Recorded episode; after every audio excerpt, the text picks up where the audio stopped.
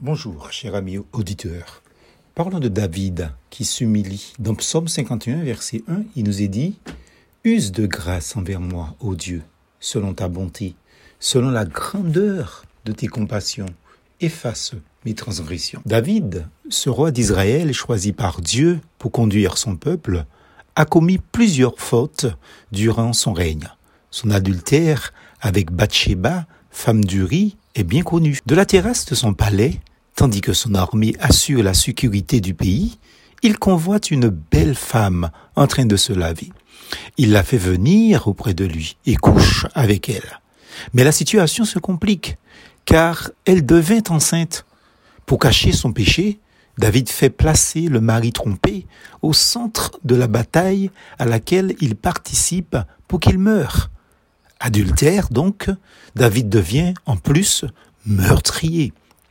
La manœuvre réussit et il peut alors épouser, entre guillemets, légitimement Bathsheba, à lire dans Deux Rois chapitre 11.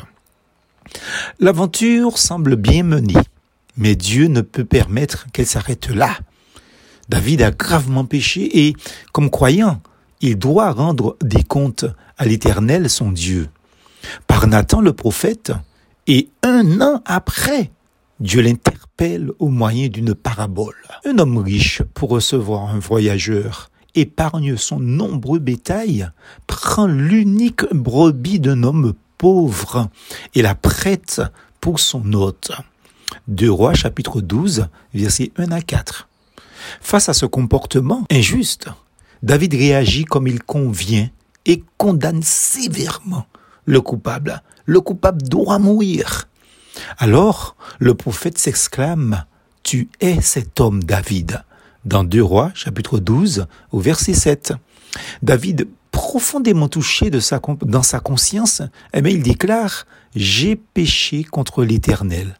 2 Samuel, chapitre 12, verset 13.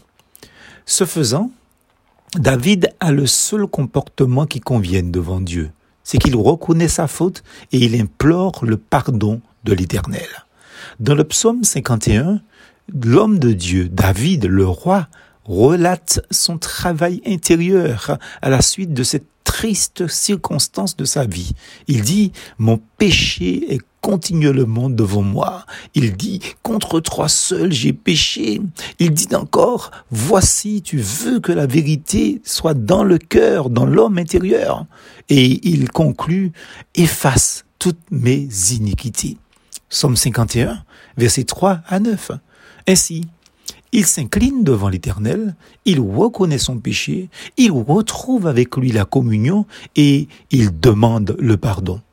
David illustre parfaitement ce que déclare l'apôtre Jean dans son épître, donc chapitre 1er, versets 8 et 9. Si nous confessons nos péchés, Dieu est fidèle et juste pour nous pardonner et nous purifier de toute iniquité. Amis auditeurs, souvenons-nous que Dieu nous voit toujours et cherchons à lui plaire à chaque instant de notre vie.